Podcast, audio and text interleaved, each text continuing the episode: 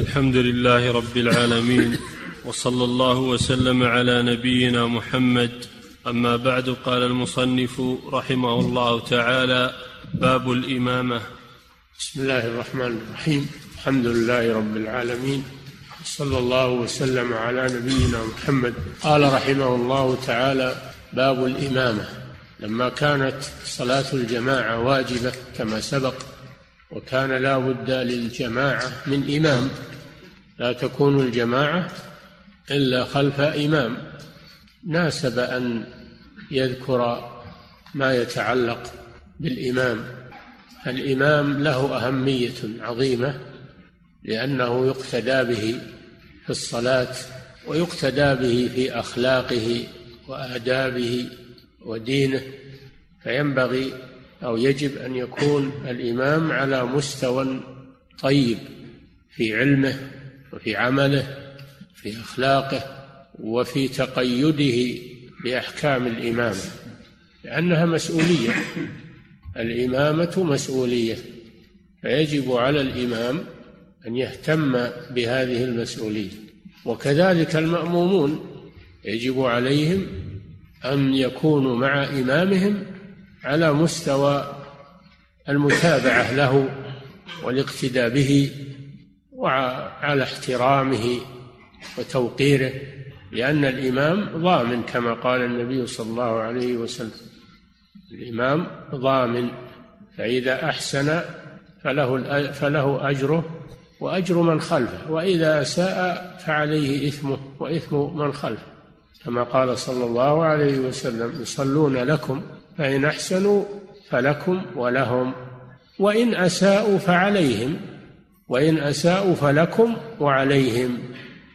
والإمام ضامن كما في الحديث المؤذن مؤتمن يعني مؤتمن على الوقت ودخول الوقت والإمام ضامن لأداء الصلاة على الوجه المشروع لأن خلل صلاة الإمام يتعدى إلى المأمومين. وإتقان الإمام للصلاة تعدى نفعه للمأمومين.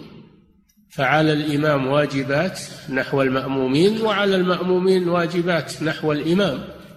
وهذا كله مذكور في هذا الباب فيما ورد من الأحاديث عن النبي صلى الله عليه وسلم. ويذكره الفقهاء في كتب الفقه. ليست الإمامة مجرد وظيفة وإنما الإمامة مسؤولية. مسؤولية. ما هو المقصود أن الإنسان يأخذ الوظيفة؟ إذا كان قصده الوظيفة فلا تجوز الصلاة خلفه لأنه يريد الدنيا. لما سئل الإمام أحمد رحمه الله عن رجل يقول أصلي بكم رمضان في كذا بكذا وكذا أصلي بكم رمضان بكذا وكذا. قال الإمام أحمد رحمه الله أعوذ بالله ومن يصلي خلف هذا؟ الذي يقصد الوظيفة فقط تعيش منها أو يقصد السكن ثم يضيع الإمامة. يوم هنا ويوم هناك ويوم يضيع الإمامة. ويخلي الناس يضطربون في المسجد. من يصلي بهم من؟ وين راح الإمام؟ تأخر. هذا عمل لا يجوز.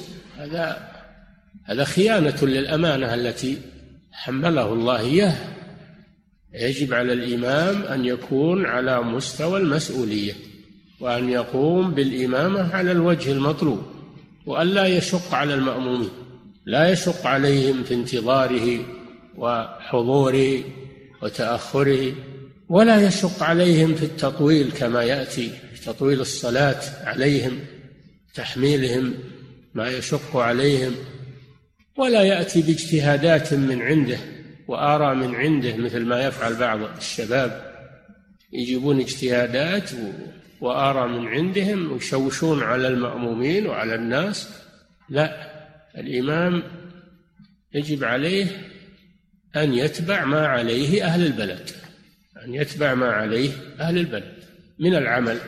ولا يشذ ويشوش ويجيب آراء واجتهادات غريبة. هذه يخليها له هو في نفسه كيف؟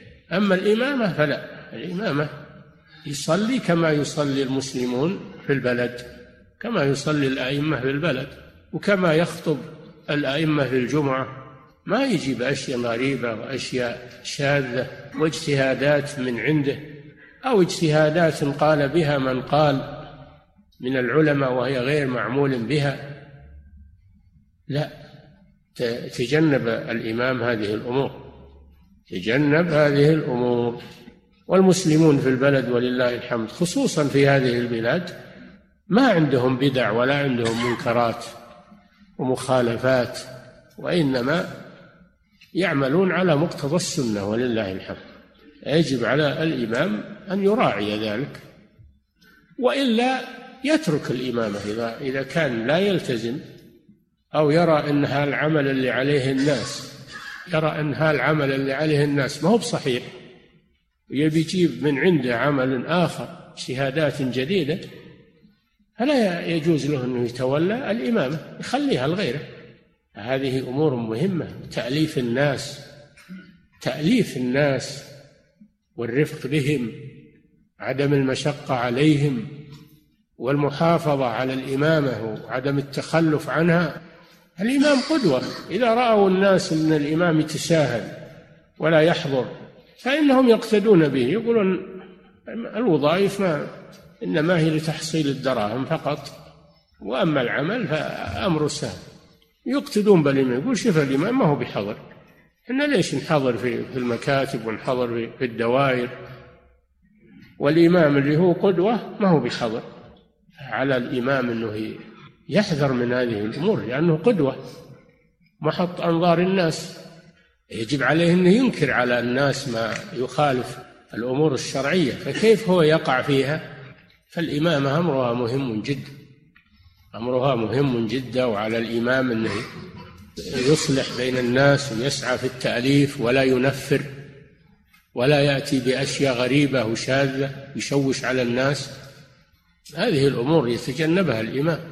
لأنه قدوة للناس ائتمنوه على صلاتهم فيكون أمينا.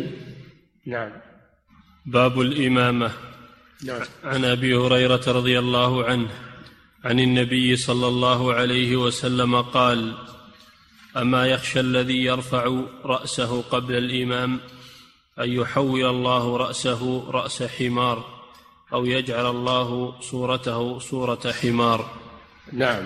هذا الحديث يدل على أنه يجب على المأمومين أن يقتدوا بالإمام في أفعاله فلا يسبقونه بالركوع والسجود ولا يوافقونه بمعنى أنهم يركعون معه ويسجدون معه بل يكون ركوعهم بعد ركوع الإمام ويكون رفعهم من الركوع والسجود بعد رفع الإمام. يكون ركوعهم وسجودهم بعد الإمام. ويكون رفعهم من الركوع والسجود بعد رفع الإمام. هذا معنى كونه إماما. معنى كونه إماما أنه يقتدى به. وأن تكون أفعال المأمومين بعد فعل الإمام. هذا معنى الاقتداء. أما إذا سبقته أو وافقته فإنك لم تقتدي به ولم تأتم به. هذه مخالفة. تستحق العقوبة. قال صلى الله عليه وسلم أما يخشى أن يخاف الذي يرفع رأسه قبل الإمام يعني في الركوع والسجود أن يجعل الله رأسه رأس حمار أو يحول الله صورته صورة حمار. عقوبة له. عقوبة له. هذا تهديد. يدل على شدة تحريم مسابقة الإمام أو موافقة الإمام وأنه يجب أن تكون أفعال المأمومين بعد فعل الإمام في الركوع والسجود والرفع منهما. قوله صلى الله عليه وسلم يجعل الله رأسه رأس حمار أو يصور أو يجعل صورته صورة حمار هذا على ظاهره الله قادر على كل شيء. فإن هذا لما مسخ صورة الصلاة وصورة الائتمام فحري أن يمسخ الله صورته لأن الجزاء من جنس العمل. الحديث على ظاهره يتوقع يتوقع أنه يعاقبه الله عز وجل فيحوله من صورة آدم إلى صورة حمار عقوبة له. وقيل المعنى حول الله يجعل الله رأسه رأس حمار أو صورة صورة حمار المعنى أن الله يجعل طبيعته طبيعة الحمار في البلادة وعدم الانتباه. يجعل الله طبيعته أما صورته تبقى آدمية لكن طبيعته طبيعة حمار. بليد جاهل مثل الحمار تماما. وهذا كما في قوله صلى الله عليه وسلم الذي يتكلم والإمام يخطب كالحمار يحمل أسفار كالحمار يحمل أسفارا بليد جاهل مثل الحمار لأنه لا يبالي. الحديث يحتمل هذا وهذا والله أعلم. المهم أنه وعيد شديد يدل على تحريم مسابقة الإمام أو موافقة الإمام ويدل على أنه يجب أن تكون أفعال الإمام في الركوع والسجود والرفع بعد الإمام مباشرة لا يسابق ولا يتأخر عنه. يعني يكون أفعاله بعد أفعال إمامه مباشرة. هذا هو معنى الاقتداء وهذا معنى الإمامة والائتمام. وش فائدة أنك تصلي وراء فلان وأنت ما تتقيد بالمتابعة له؟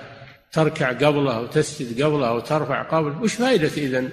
أنك تصلي خلفه. ما في فائدة. خرجت على أحكام الإمامة.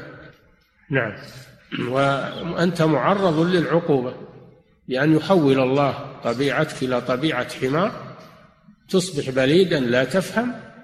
أو أن الله يقلب صورتك الآدمية إلى صورة حمار بهيمية. وليس ذلك على الله بعزيز سبحانه وتعالى مثل ما مسخ الذين اعتدوا في السبت من بني إسرائيل فجعلهم قردة وخنازير. نسأل الله العافية. نعم. قلنا لهم كونوا قردة خاسئين. نعم.